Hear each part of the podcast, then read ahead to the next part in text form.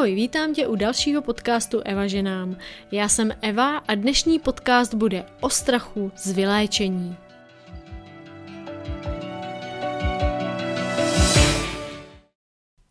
Hele, zní to divně, že jo?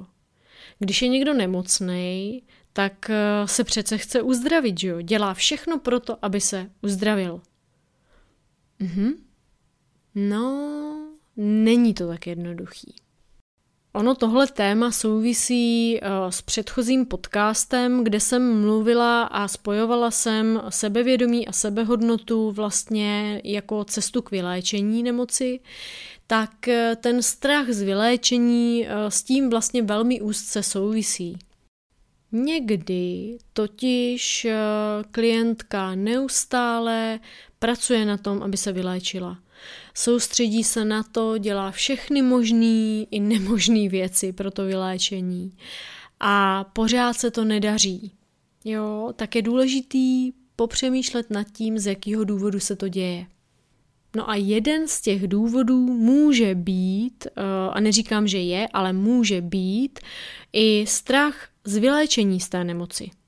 Když si totiž definuješ, co je výhodou té nemoci, co ti ta nemoc přináší pozitivního, tak si můžeš detekovat i to, jaký pro tebe bude, když se uzdravíš. Jinak řečeno, co ti negativního přinese do života to, že se uzdravíš. Hele, já vím, že prostě ty moje otázky někdy jako na první dobrou nedávají úplně smysl třeba, jo. Ale věř tomu, že odpovědět si na tuhle otázku je zásadně důležitý, jo, protože většinou právě přesně na ty otázky, na které neznáme tu odpověď, nemůžeme na to přijít, tak to je přesně ta důležitá otázka, u které přijde potom ten ajo moment. Hele, a celý tady tohle je vlastně krásná ukázka toho, jak my jedeme na nefunkčních programech, a to je pro každého něco jiného, a zůstáváme vlastně v něčem, co nám neslouží a vlastně tím jdeme sami proti sobě. Jo, to je krásná ukázka, u té nemoci to jde nádherně vidět. Já miluju knížky od Zdenky Jordánové a už nevím, v které z nich to bylo, ale myslím si, že to bylo v knížce Muž nebo žena, což je o mužské a ženské polaritě, tak tam bylo hezky to vysvětlené na jednom příběhu, protože v té knížce jsou krátké příběhy a ona na konci vždycky vysvětluje, proč se kdo jak zachoval, což je super. No a takhle tam popisuje jeden příběh. Představ si rodinu, kdy je manžel, manželka a mají 2 děti. No a teď ta manželka je taková ta hodná, která vaří, uklízí, je obětavá a prostě neskutečně hodná. Děti si ji neváží, manžel ji podvádí a ona v tom takhle zůstává a pořád vlastně jako se snaží být hodná a potlačuje sama sebe a tedy a tedy. No, když tohle dělá několik let a roky ubíhají a je další rok a další rok a další rok a pořád je to stejný, nebo se to třeba i zhoršuje, což se většinou děje, když s tím nic neuděláme s tou situací, tak má tendence se zhoršovat. No a tak co se potom stane? Ta žena třeba si způsobí rakovinu. Jo, a záměrně říkám způsobí si. Jo, protože nic se neděje náhodou. Jo, prostě není to tak. A vlastně ta žena si vyrobí tu rakovinu, protože proč? Protože to je super útěk vlastně. Jo, ona nedokáže tu situaci nijak jinak řešit, má pocit, že se nedokáže postavit sama za sebe a tedy, tak vlastně si udělá tam takovou výhybku. Já tomu soukromně říkám výhybka, protože vlastně ten člověk se vyhne řešení přímo toho problému. Jo, nejde to řešit napřímo, ale vlastně udělá si takovou právě výhybku. Jo, a tou výhybkou může být nemoc. A to je velmi funkční výhybka, jo, protože ta žena tím získá najednou co? Nemoc je totiž výborný nástroj, přes který jde manipulovat. To znamená, že ta žena, když má tu rakovinu, tak je nemocná, všichni ji začnou litovat, děti se k ní najednou začnou chovat slušně, omlouvat se jí, vážit si jí, najednou začnou po sobě si uklízet, začnou vařit, začnou dělat spoustu věcí, co dřív nedělali. No a ten manžel, protože má výčitky svědomí, tak tu ženu přestane podvádět a naopak se k ní chová krásně. No takže ona sice někdy třeba jenom na krátkou dobu, ale získá to, po čem ve skutečnosti vlastně toužila. Tady bych možná měla zmínit, bacha na to, co si přeješ. Jo, to říkám samozřejmě i sama sobě, jo, zároveň. Když mluvíme, tak často mluvíme i sami k sobě, jo. Protože ta síla myšlenky je opravdu velká, jo, takže je dobrý jako ty myšlenky nebo ty přání směřovat i jako trošku s rozumem. No ono totiž na tomhle příkladu jde taky krásně ukázat tu sílu myšlenky. Jo, ta žena si přála co? Přála si, aby se k ní děti chovaly slušně, aby jí pomáhali, aby jí projevovali úctu, přála si, aby manžel jí byl věrný, přála si, aby se k ní dobře choval, aby jí objímal, aby si jí vážil. No jenomže zapomněla říct, jak by to jako chtěla. Jo, takže záměr tam byl, ona to vyslala svoje přání, ale už neřekla nebo nezamyslela se nad tím, jak se to má stát třeba. Jo, protože vlastně my vždycky dostaneme to, co si přejeme. Jo, takže bacha na to. No ale zase tak nejde úplně kontrolovat všechny svoje myšlenky, že jo, nemyslím to tak, aby jsme jako si dávali teďka hrozně moc velkýho bacha na to, na co myslíme. No to jako ne, ale je každopádně dobrý občas si nad tím popřemýšlet a vlastně když už si něco přeju, tak se zamyslet nad tím, jak si správně přát. Existuje na to i knížka se stejnojmenným názvem. Jak si správně přát. No ale, abych se vrátila k tomu příběhu té rodiny. Jestliže ta žena si vyrobí tu rakovinu, tak vlastně tím na krátkou dobu získá to, co chtěla. A to může být jakákoliv nemoc, jo? Tam v té knížce je zrovna rakovina uvedená, ale to může být úplně jakkoliv. No, každopádně, když ta žena by se vyléčila, no tak o co by přišla?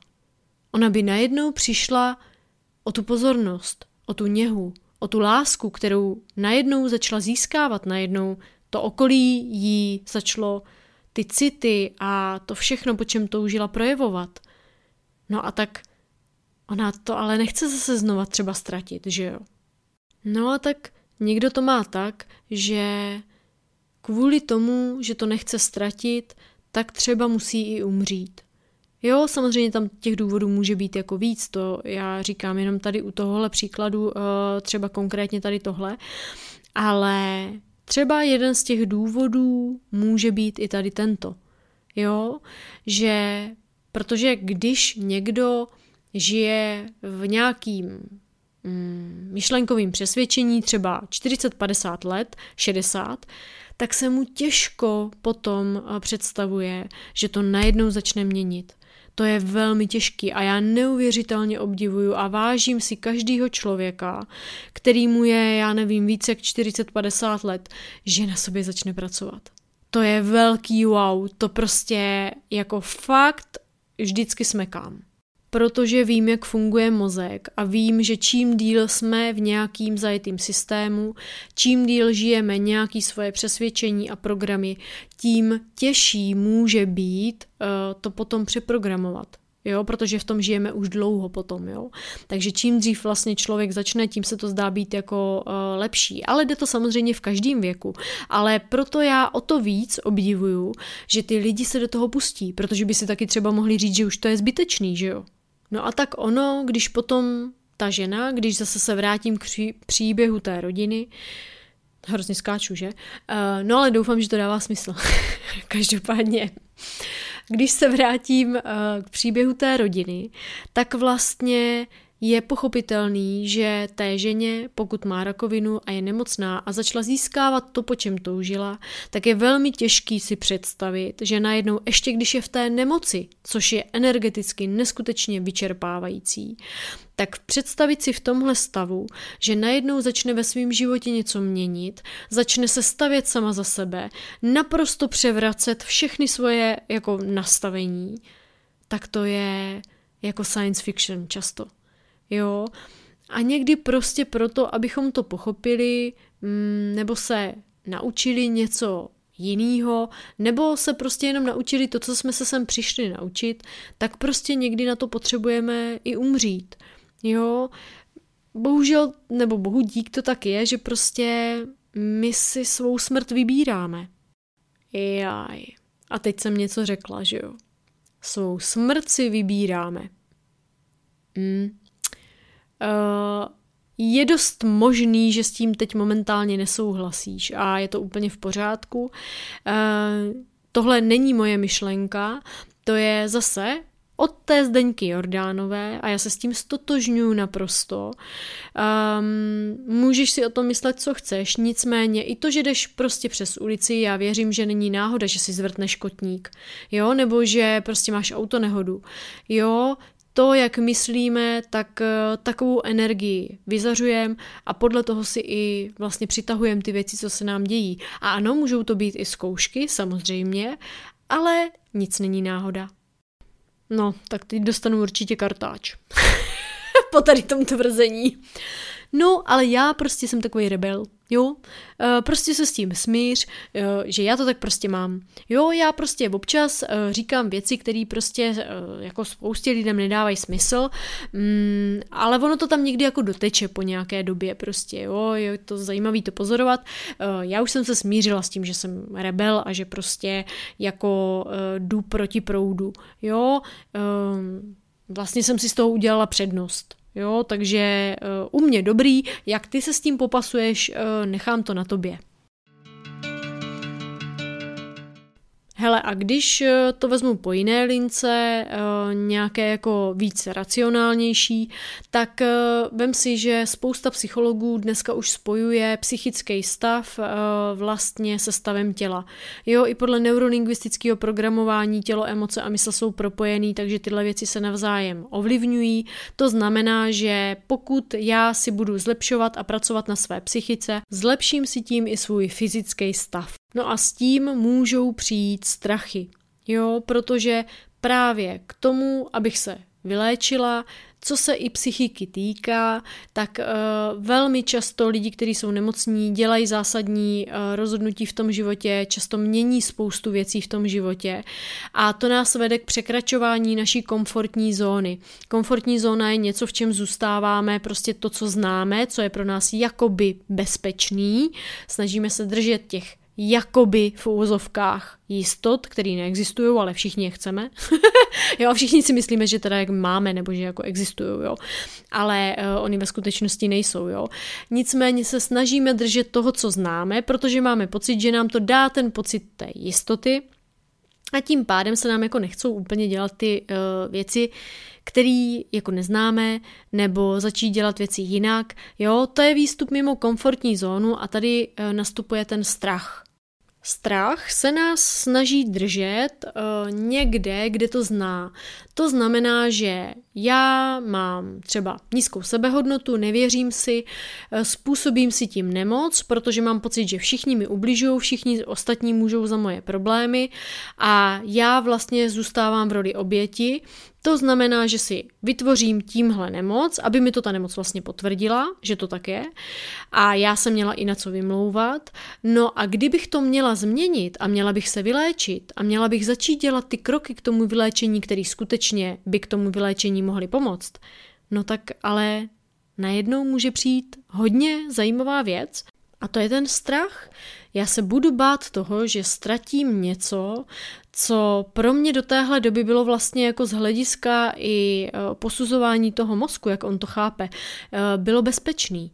Já jako vím, že tím jdu proti sobě, že mě to bude bolet, nebo že i ta nemoc, že mě bolí, ale já už to znám. Jo? Já vím, že když se k sobě nějakým způsobem budu chovat, že tím jdu proti sobě. No jo, ale já už vím, jak se tam budu cítit. Já vím, co mi to způsobí. Jo, je to něco, co já znám. I když to není pro mě funkční, tak je to nějaká moje komfortní zóna. To je šílený, když to takhle řeknu. Hele, vem si, že zůstáváš v něčem, co ti neslouží, co vlastně, čím jdeš proti sobě a co ti ubližuje, z hlediska toho, že to je prostě něco, co znáš, je to tvoje komfortní zóna. Jako pro mě tohle uvědomění byl dobrý mindfuck. Jo, že to není jako, my si představujeme totiž výstup mimo komfortní zónu, že já nevím, nepojedu na dovolenou v České republice, ale pojedu prostě, já nevím, na Kanáry, jo. Ale ono, my vlastně, tak naše komfortní zóna je pro nás nějaký myšlenkový přesvědčení třeba, kterým jdeme proti sobě. No ale je to něco, co známe, je to nějaká jistota, my víme, že nás to tam bude bolet, co tam asi budeme cítit, jo, z hlediska fungování mozku. No tak v tom vlastně zůstáváme. Jo, to je prostě, je to halus prostě, když jako se člověk začne jako zabývat tím, jak funguje ten mozek, tak je to prostě halus. No a jak teda na to? Jo, co jako s tím? No, je velmi důležitý u té nemoci, když se chci vyléčit, samozřejmě si i definovat, co to vyléčení pro mě bude znamenat. Jo, co já si představuju pod tím vyléčením. Jo, to znamená, že co mi to vyléčení může přinést pozitivního a co negativního. Jo, a můžeš třeba u tohohle i přijít na to, že to uzdravení vlastně vnímáš nějak úplně jinak, nebo že tam máš nějakou představu, která pro tebe není reálná. Jo, to zase mě vrací k tomu sebevědomí. Já si uvědomím, že chci to zdraví a věřím si na to, věřím si, že se můžu uzdravit. Dobře, je možný se z té nemoci uzdravit. Jo, nějaký příklady jsou, nějakým lidem se to povedlo. Věřím tomu, že se můžu uzdravit já. Jo, a tedy. Prostě je tam velmi důležitý si i dobře nastavit to, co já si pod tím vyléčením vlastně představuju a jestli je pro mě uvěřitelný, že já se můžu vyléčit třeba.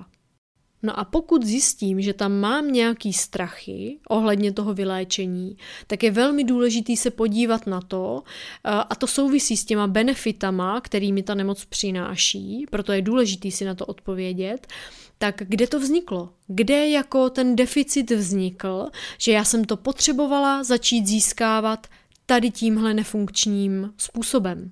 Jo, a je důležitý tam jít do té hloubky, pojmenovat si to, podívat se na to, kde to je a začít na tom pracovat. Mně se na tohle velmi osvědčila právě metoda EFT, Emotional Freedom Technique.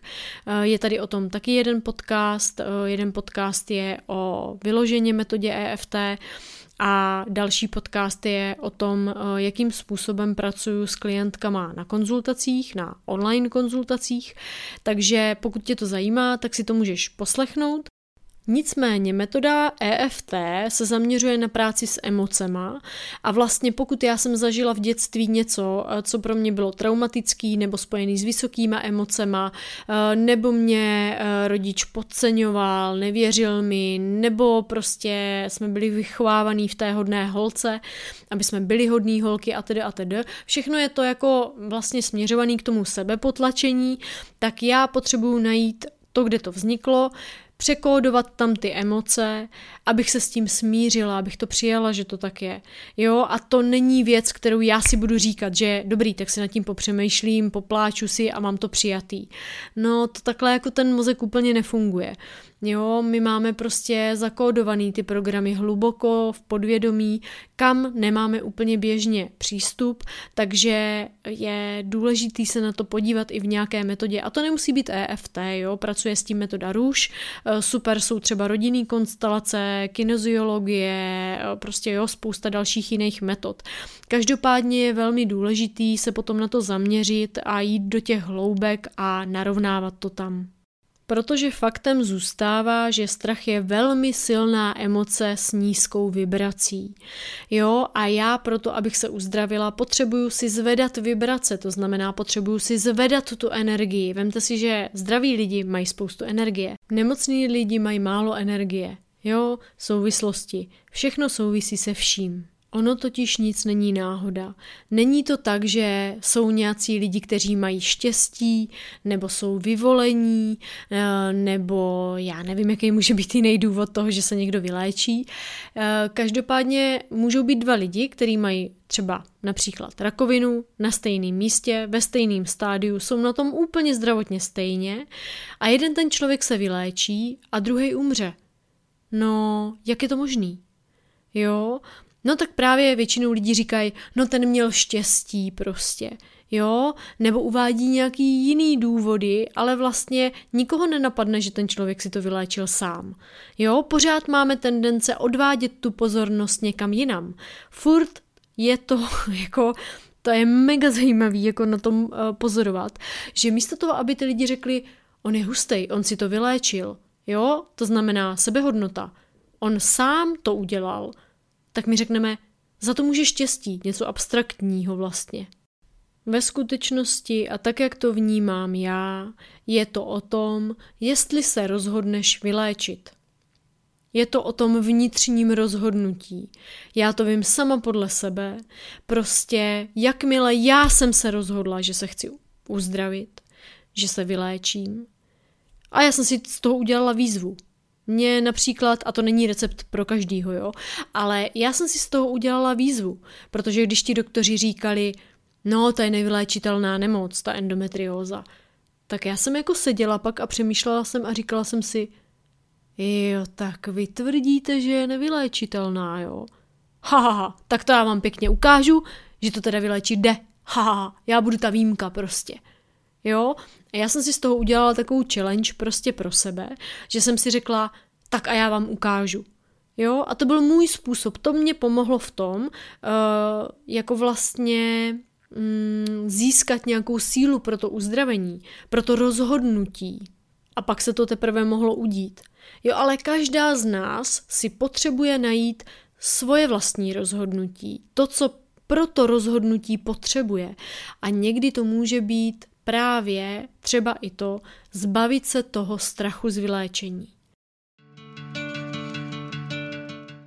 Ať už se kdykoliv a jakoukoliv cestou rozhodneš, protože se chceš uzdravit, tak já ti na té cestě přeju hodně energie. A když spojíš dohromady tu spoustu energie a to rozhodnutí, tak je jasný, že ta cesta k cíli je mnohem, mnohem potom jednodušší. A zároveň ti děkuju, že si to doposlouchala až sem a pokud to cítíš, tak budu velmi ráda za to, když budeš moje podcasty sdílet, protože to může pomoct dalším ženám a samozřejmě i mně, protože když do toho dávám do té své tvorby nějakou energii, tak budu ráda, velmi ráda, když se mi ta energie bude nějakým způsobem vracet a to, jak mi to vlastně energeticky můžeš vrátit, je třeba i to, což je vlastně pro tebe, dá se říct, úplná maličkost, že budeš ty moje podcasty třeba sdílet někde. Jo, podělíš se o to s někým. A můžeš jakoukoliv formou, moje podcasty najdeš na Spotify, kde jdou třeba ty podcasty sdílet i na Instagramu, nebo na Apple podcastech mi můžeš napsat nějakou recenzi. Samozřejmě najdeš moje podcasty na www.evaženam.cz zcela zdarma k poslechu. No a nebo mě můžeš sledovat na Instagramu @evaženam.cz. Tak jo, pro dnešek je to všechno, děkuji ti za pozornost a přeju ti krásný vědomý dny.